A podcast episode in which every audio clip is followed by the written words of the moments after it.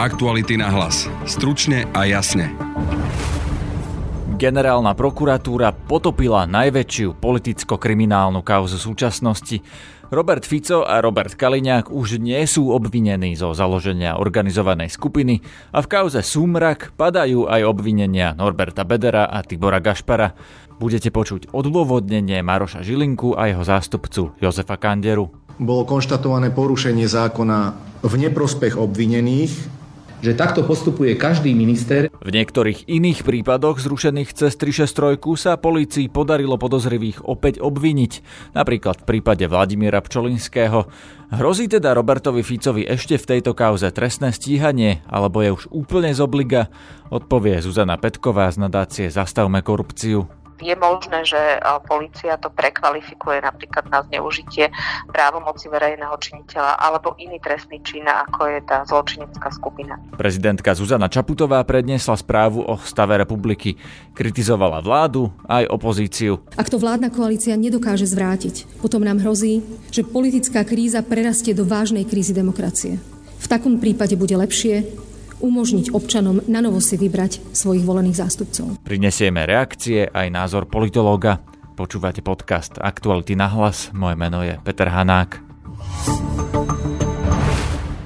Expremiér Robert Fico, jeho bývalý minister vnútra Robert Kaliňák, ich nominant na poste policajného prezidenta Tibor Gašpar ani oligarcha Norbert Beder už nie sú obvinení v kauze Sumrak. Pôvodne čelili trestnému stíhaniu za to, že mali ako organizovaná skupina porušiť daňové tajomstvo a diskreditovať prezidenta Andreja Kisku a vtedy ešte opozičného poslanca Igora Matoviča cez informácie z ich daňových priznaní. Generálna prokuratúra však použila paragraf 363 a zastavila ich trestné stíhanie, vysvetľuje Maroš Žilinka. Ani záujem na naplnení účelu trestného konania ktorým je náležité zistenie trestných činov a potrestanie ich páchateľov, nemôže byť nikdy nadradené v zásade zákonnosti trestného konania. Ako som už povedal, porušenie ustanovení trestného zákona a trestného poriadku má za následok porušenie tejto základnej zásady trestného konania a tak tomu bolo aj v danom prípade. Bolo konštatované porušenie zákona v neprospech obvinených, a to tak v ustanoveniach hmotnoprávnych, ako aj v ustanoveniach procesnoprávnych. Detaily vysvetľoval sediac vedľa Maroša Žilinku na tlačovej konferencii prvý námestník generálneho prokurátora Jozef Kandera. Sú teraz stíhaní dvaja obvinení, RF a RK, a to za zločin zosnovania a podporovania, založenia zosnovania a podporovania zločineckej skupiny podľa paragrafu 296 trestného zákona. Je treba v prvom rade uviesť, že v opise skutku v bode 1 v rozpore s ustanovením paragrafu 206 odsek 3 trestného poriadku absentujú základné veci, ako je vymedzenie obdobia a miesta, v ktorom a na ktorom malo zo strany obvinených RF a RK dôjsť k zosnovaniu e, zločineckej skupiny, Rovnako absentuje aj vymedzenie obdobia, v ktorom mali obvinení v tejto skupine pôsobiť už ako jej členovia, vymedzenie miesta, na ktorom mala zločinecká skupina v rámci územia Slovenskej republiky pôsobiť a podobne. Takto sformulovaný opis skutku v bode 1, e, obsahujúci neurčité, nejasné, všeobecné a domnelé konštatovania, nezodpovedá podmienke nezameniteľnosti skutku Jozef Kandera si pomohol citátom z uznesenia Najvyššieho súdu. Ten v lete prepustil Roberta Kaliňáka z väzby na slobodu, no zároveň konštatoval, že trestné stíhanie je dôvodné a zákonné. Tu však treba poznamenať, že znenie skutkovej vety pod bodom 1, 1 vyznieva dosť vágne v časti, kde sa uvádza, že obvinený F ako predseda vlády a obvinený K ako minister vnútra zosnovali zločineckú skupinu tým spôsobom, že na vysoké štátne funkcie z pozície politickej moci vopred pripraveným a naplánovaným spôsobom dosadili ako verejných funkcionárov nimi vybrané a im lojálne osoby, a to TG do pozície e, prezidenta policajného zboru Slovenskej republiky, e, LM do pozície riaditeľa kriminálneho úradu finančnej správy, potom, e, po čom títo následne do nimi podriadených pozícií dosadzovali ďalšie im lojálne osoby, vopred osúhlasené obvineným RF, obvineným RK. Je totiž bežné, to už konštatuje samozrejme Najvyšší súd, že takto postupuje každý minister vymenovaný do funkcie potom, čo novú vládu zostavuje bývalá opozícia, pričom práve na ministerstve vnútra je bežná v rámci Slovenskej republiky taká prax, že nový minister, ľudovo povedané, nechá vymeniť od prezidenta policajného zboru všetkých funkcionárov až po vedúceho poschodia na okresnom oddelení policajného zboru.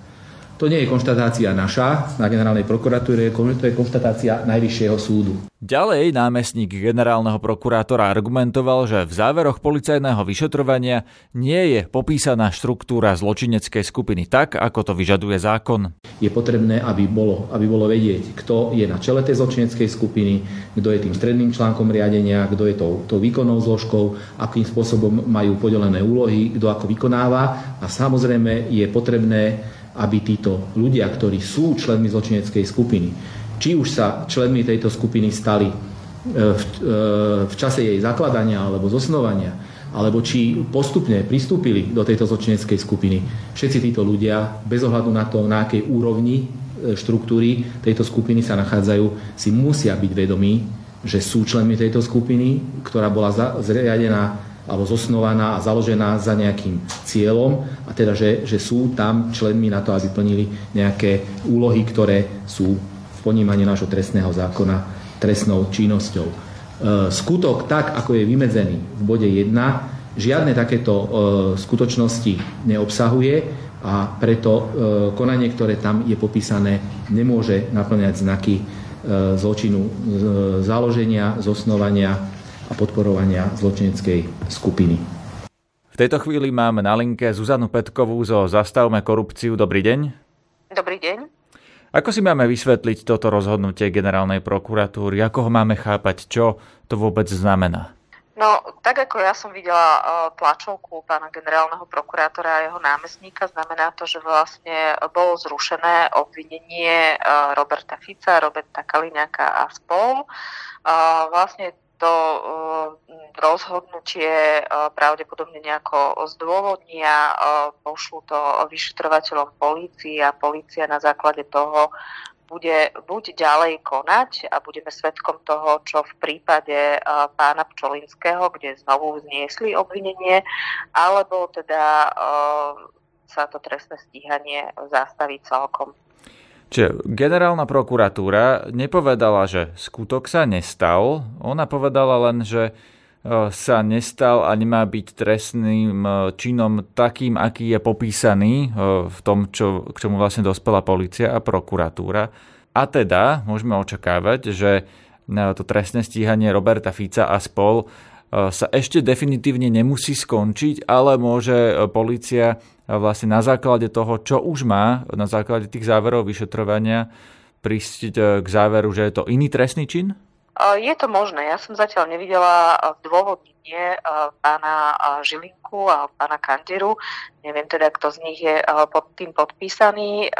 Takže je možné, že policia to prekvalifikuje napríklad na zneužitie právomoci verejného činiteľa alebo iný trestný čin, ako je tá zločinecká skupina. Áno, lebo uh, pán Kandera, vlastne námestník, uh, argumentoval, uh, pomohol si napríklad aj citáciou z Najvyššieho súdu. Takto postupuje každý minister, uh, ktorý vymení všetkých až po šéfa poschodia vrátane policajného prezidenta a uh, vlastne vymení ich za sebe lojálnych ľudí. Je to pravda takto, ako postupoval Robert Kaliňák, Robert Fico a Tibor Gašpar? Je toto vlastne normálne? Postupuje tak každý minister? S týmto ja nemôžem súhlasiť, pretože tak, ako to bolo na, popísané v pôvodnom obvinení, tak veľký vplyv na to, kto sa stal vlastne policajným šéfom, kto bol v tých najvyšších policajných štruktúrach, mali iné osoby. Mal napríklad oligarcha Boldor, ktorý si v podstate podľa policie, podľa vyšetrovateľov dosádzal sebe blízkych ľudí práve cez nominantov Smeru do policie a tak povediať ju ovládal ovládal, takto mal, mala fungovať štátna správa. Prípadne tam iní vypovedajú, ako ďalší uh, vplyvný uh, podnikateľ, pán Brhel, mal uh, doplácať uh, štátnym nominantom k platu uh, nejaké ďalšie peniaze. Uh, toto si ja nemyslím, že uh, to je štandardné. Uh, v demokracii uh, by mali tých nominantov si vyberať uh, zvolení zástupcovia a nie oligarchovia. No ale zvolení zástupcovia boli vlastne aj Robert Fico a Robert Kaliňák, ktorí si vlastne vybrali, aspoň minimálne formálne, Tibora Gašpara. Ale podľa toho, čo vieme, z vyšetrovania sa tieto veci dohadovali v súkromných priestoroch na nejakých poschodiach súkromných firiem alebo, alebo hotelov a dohadovali sa s oligarchami. Toto ja za štandardný výkon štátnej služby vo verejnom záujme rozhodne nepovažujem. Má Maro Žilinka a generálna prokuratúra pravdu v niečom? Napríklad v tom, že naozaj Robert Fico, Robert Kalinák, Norbert Beder nemusia spadať do definície tej organizovanej skupiny, teda že nemajú tam jasne stanovené pravidla riadenia, že kto je vlastne výkonná zložka v tej organizovanej skupine. Má Maro Žilinka možno aj pravdu? Opäť sme zase nevideli to zdôvodnenie, je to možno skôr otázka na nejakých trestných právnikov. Ja môžem vychádzať len z toho, čo som si ako like prečítala pri zdôvodnení toho obvinenia, čo napísal vyšetrovateľ. Mne sa z toho zdôvodnenia dalo jasné, že tá skupina mala nejakú svoju štruktúru. V rámci tej štruktúry uh, boli nejaké osoby, ktoré tú skupinu ovládali, ktoré uh, ju ovplyvňovali, mala svoju vertikálnu, horizontálnu štruktúru. Čiže z toho obvinenia mne to prišlo ako logické. Ale nebolo toto skôr v kauze očistec, lebo v očisti tam máme jasne nakreslenú štruktúru, že teda bol tam Norbert Böder eh, na čele, pod ním Tibor Gašpar a pod ním tí ľudia, ktorí vlastne boli druhá úroveň riadenia a pod nimi ešte tí, ktorí to vlastne vykonávali v praxi.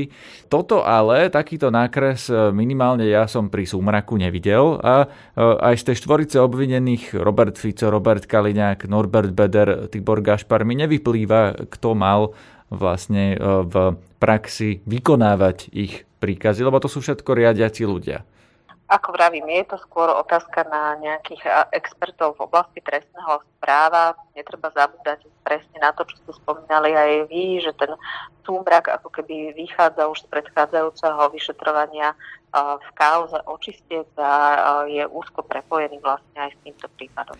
No a nie je to práve chyba, že to niekto rozdelil? Či napríklad policajti neurobili chybu, keď to rozdelili? Nemal súmrak byť v jednej zložke, v jednom prípade s očistcom? Že e, ak e, napríklad riadil e, Norberta Bedera alebo Norbert Beder niekoho, Robert Kaliňák riadil Tibora Gašpara, tak nemali byť v jednom prípade v tej istej zločineckej skupine nakreslení na tom diagrame toho očistca, aby vlastne nemohlo dôjsť k tomuto, že si generálny prokurátor povie, že aha, nemáte tu naplnený jeden zo znakov tej organizovanej skupiny? To už je naozaj otázka na uh, prokurátora, ktorý dozoroval túto kauzu a na uh, políciu.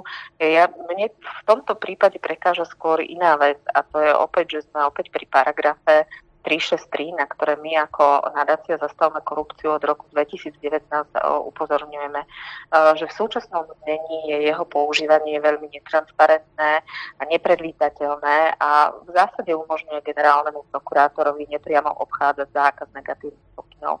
Tým, že e, by ho vláda mala zmeniť, pretože je to inštitút, ktorý dáva generálnemu prokurátorovi obrovskú právomoc. A tak, ako povedala aj dnes uh, pani prezidentka Zuzana Čaputová vo svojej, uh, vo, vo svojej správe, uh, jeho využitie doteraz potvrdilo, že naozaj si vyžaduje reform, reformu, uh, pretože uh, kombinácia týchto faktorov vlastne vytvára priestor, že zásadným spôsobom znižuje dôvera verejnosti spravodlivosť trestných stíhaní. A to práve, keď sa používajú pri takýchto exponovaných osobách, ako sú politickí lídry Robert Fico Robert Kaliňák.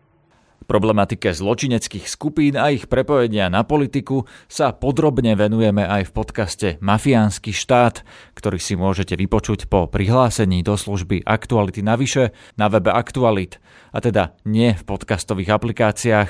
V aplikáciách nájdete len veľmi stručné upútavky na túto novú podcastovú krimisériu.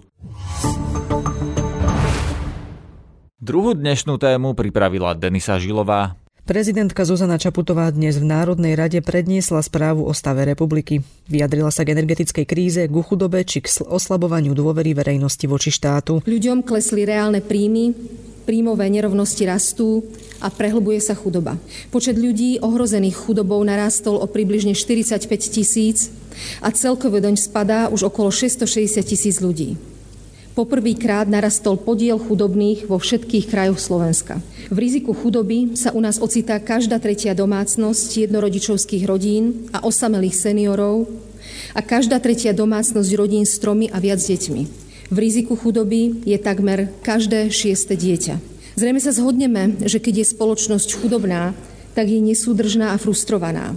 Narastá v nej nespokojnosť a zvyšuje sa sociálne napätie, čo napokon môže viesť až k destabilizácii a postupnej radikalizácii spoločnosti. Pomoc však na začiatku prichádzala v porovnaní s okolitými krajinami pomerne neskoro a v relatívne nízkych sumách. Ďalšie rozhodnutia vlády situáciu viacerých domácností a rodín zlepšili, ale mnoho ľudí, ktorí v dôsledku zdražovania najviac strádajú, nedostávajú pomoc v dostatočnej miere. Odsúdila verbálne útoky na sudcov, vyšetrovateľov či novinárov. Atmosféra, v ktorej žijeme, praje šíreniu neznášanlivosti terčom zastrašovania a nenávistných útokov, podporovaných žiaľ aj z politického prostredia, sa stávajú tiež sudcovia, prokurátori alebo vyšetrovatelia. Ak sudca za svoje riadne zdôvodnené rozhodnutie čeli výhražkám a musí požiadať o policajnú ochranu, bola ďaleko prekročená legitímna miera kritiky. Akýkoľvek tlak vyvíjaný na ľudí v orgánoch vymožiteľnosti práva je nepripustný. Rovnako sú nepripustné verbálne útoky a výhrážky novinárom, ktorých práca je pre fungovanie demokracie nenahraditeľná. Vládu Slovenskej republiky pochválila za reformy súdnictva, školstva či boja proti korupcii, no na druhej strane jej vytkla nedostatočnú pomoc ľuďom či zneužívanie legislatívneho procesu v parlamente. Oceňujem, že vláda od septembra pristúpila k zvyšovaniu platov pedagogických a nepedagogických zamestnancov. Už menej oceňujem, že k tomu došlo až po masívnych protestoch a hrozbe neotvorenia nového školského roka. S podobným napätím verejnosť do posledných chvíľ sledovala aj krízu v zdravotníctve. O tom, že pre zlepšenie kvality a dostupnosti zdravotnej starostlivosti je potrebná personálna stabilizácia, vyššie platové ohodnotenie, lepšie vybavenie či vzdelávanie začínajúcich zdravotníkov, sa vie dlhodobo. Odkladanie riešenia a vyjednávanie na poslednú chvíľu a často menené podmienky urobili z tejto situácie drámu. Pacientom napokon muselo odlahnúť, že plánované operácie sa nemusia posúvať, ak odchodu vyše 2100 lekárov z nemocníc napokon nedôjde. Pozornosť venovala aj generálnemu prokurátorovi, opozičným politikom a menšinovej vláde. V legislatívnom proces, procese sme však svedkami, že vláda predklada zákony na skrátené legislatívne konanie aj vtedy, keď na to neexistujú dôvody a keď môžu mať zásadný dopad na verejné financie a hospodárenie samozpráv. Vládne návrhy zákonov sú často zásadným spôsobom menené tesne pred ich schválením, či dokonca vo forme prílepkov k nesúvisiacim predpisom. Celkovo bolo od marca 2020 do začiatku tejto schôdze schválených 103 zákonov v skrátenom legislatívnom konaní. Pre porovnanie, v predchádzajúcom volebnom období bolo takto schválených 28 zákonov. Samozrejme, veľká časť zákonov v skrátenom legislatívnom konaní bola odôvodnená krízami, avšak zďaleka nie všetky a tento inštitút bol nadužívaný. K budovaniu dôvery neprispieva ani stále prebiehajúca polemika ohľadom spôsobu používania paragrafu 363 trestného poriadku. Už len samotná skutočnosť, že pri tak vážnom nástroji, voči ktorému neexistuje opravný prostriedok, nie je zhoda o jeho interpretácii a o možnostiach použitia, spôsobuje nepripustnú nepredvídateľnosť a odôvodňuje potrebu zaoberať sa zodpovedajúcou úpravou trestného poriadku. Zároveň zdôrazňujem, že všetky orgány činné v trestnom konaní musia dbať na to, aby nedochádzalo k pochybeniam, ktoré spravidla znamenajú zásah do ľudských práv. Každé jedno, aj individuálne zlyhanie, môže byť, a vidíme, že aj je, využité na spochybňovanie všetkých prebiehajúcich vyšetrovaní a na spochybňovanie už právoplatných rozhodnutí súdov. Očividné je to najmä na tlačových konferenciách predstaviteľov jednej politickej strany, ktorí vystupujú súčasne v pozíciách advokátov, svetkov či obvinených a svoje vlastné obavy prezentujú verejnosti ako ohrozenie demokracie. Verejnosť dokonca stráca prehľad aj v tom, kto naozaj vládne a kto je v opozícii. Koaliční poslanci a politici boli často sami sebe väčšími protivníkmi, ako im bola opozícia. A vzájomné útoky vyústili až do odchodu koaličného partnera. Menšinové vládnutie sprevádza oslabovanie funkčnosti parlamentu cez neotváranie a odsúvanie schôdzí až po nejasný spôsob podpory vlády. Aj v dobrých časoch by tento spôsob vládnutia krajinu neuveriteľne vyčerpával. My však v dobrých časoch ani omylom nie sme. Na dnešnej politickej kríze máme ako politici každý svoj podiel viny. Ale všetci spolu vytvárame pre verejnosť obraz, ako by sme trpeli zahladenosťou do seba samých a slepotou voči pocitom ľudí. Dôsledkom je nielen to, že vláda má podľa prieskumov verejnej mienky veľmi nízku dôveryhodnosť. Dôsledkom je, že sa vytráca autorita štátu, ako aj autorita demokracie. K tomuto významne prispieva tiež časť opozície, ktorá čoraz tvrdšie útočí nielen proti svojim oponentom, ale aj proti demokracii samotnej. No a na záver prejavu hovorila aj o predčasných voľbách. Nie sme futbaloví fanúšikovia, aby sme si vyberali, komu fandíme viac, či dôverujeme. Sme občania, ktorí potrebujú vedieť, na čo sa majú pripraviť. V tejto situácii musí byť každému súdnemu človeku jasná jedna vec. Takto to ďalej na Slovensku ísť nemôže bez toho, aby boli zničené zvyšky dôvery verejnosti a súdržnosti našej spoločnosti. Ak to vládna koalícia nedokáže zvrátiť, potom nám hrozí, že politická kríza prerastie do vážnej krízy demokracie. V takom prípade bude lepšie, umožniť občanom na novo si vybrať svojich volených zástupcov. Pre jeho prezidentky okomentovali aj viacerí poslanci či členovia vlády. Pokračuje minister obrany za Oľano Jaroslav Nať. Pani prezidentka celko korektne popísala situáciu. Za rezort obrany som rád, že sme boli hneď niekoľkokrát pochválení a som za to vďačný. A v čom sa ale nezhodujem s názorom pani prezidentky, je to, že e, ona pripúšťa ako dobrú alternatívu predčasné voľby. Ja si myslím, že v tomto čase boli predčasné voľby úplne najhoršou alternatívou, ktorú táto krajina e, by mohla dostať. Opozičný poslanec za smer Dušan Jariabek povedal, že prejav prezidentky Zuzany Čaputovej bol neúprimný. Vysílať predčasným voľbám, tak to je silné kafe, aj z hľadiska toho, že ich dvakrát zničila. Tak to v tejto chvíli nemôžem zobrať. To bolo absolútne populistické, neúprimné, no zle sa to počúvalo. Myslím, že pani prezidentka sa týmto prejavom e, veľmi zhodila, minimálne v volickej základne tých opozičných strán, ktoré nemá rada. No a na názor sme sa pýtali aj politológa Radoslava Štefančíka. Pani prezidentka poňala svoj prejav ako odraz e, skutočnej reality, aj keď veľmi smutnej reality to, čo ona pomenovala, alebo problémom, ktoré, ktorým sa venovala, e, boli skutočne problémy, ktorými Slovensko momentálne žije. Určite by sme jej mohli vyčítať napríklad to, že e, nevyzvíhla niektoré pozitívne aspekty slovenskej spoločnosti, ako napríklad pomoc e, slovenskej verejnosti ukrajinským utečencom, ale v konečnom dôsledku to ona poňala realisticky. Aj napriek tomu, že ona povedala, že e, prejav bude najkritickejší, aby som nepovedal, že bol najkritickejší v tom zmysle, že ona ako hlava štátu, ako prezidentka Slovenskej republiky sa snaží niekoho skritizovať za niečo, skôr pomenovala tie problémy, ktoré na Slovensku máme momentálne, ale to je veľmi dôležité podotknúť, že nejde o problémy, ktoré vznikli zo včera e, do rána, ale ide o dlho trvajúce a dlhodobé problémy a tým, že začala problémom chudoby, tak to je vlastne ten problém, ktorý tu existuje od e, politickej transformácie v roku 89. Ona sa teda vyjadrovala aj k tým problémom menšinovej vlády napríklad, tak to, alebo nakoniec vyzvala aj nepriamo k predčasným voľbám. Ja som to zase takto neinterpretoval, že nevyhnutne tento galimatiaš alebo galimatiaš, ktorý existuje v, vo vládnej koalícii, musí viesť e, k predčasným voľbám. Skôr by sa tam žiadalo mať e, väčší zmysel pre nejaké konkrétnejšie e, dohody a tie dohody zároveň aj e, plniť ale v každom prípade by som nepovedal, že to bola taká nejaká otvorená výzva k predčasným voľbám. V každom prípade prezidentka kritizovala existujúci stav, mm, ktorý určite neteší každého, pretože máme menšinovú vládu, ktorá sa spolieha na niektorých poslancov zvolených do parlamentu na kandidátke pravicovo-extremistického subjektu a určite by pre demokraciu bolo prospešnejšie, keby sme vedeli jasne a zreteľne pomenovať, kto túto vládnu koalíciu podporuje a za čo ju podporujú. No ona vyslovene v závere povedala, že v takom prípade bude lepšie umožniť občanom na novo si vybrať svojich volených zástupcov. Ja to teda vnímam ako výzvu k predčasným voľbám. Áno, ale e, keď, sa zober, keď, keď si uvedomíme to, že kedy by mohli byť e, predčasné voľby, tak je skutočne otázne, že či má zmysel skracovať volebné obdobie o niekoľko mesiacov.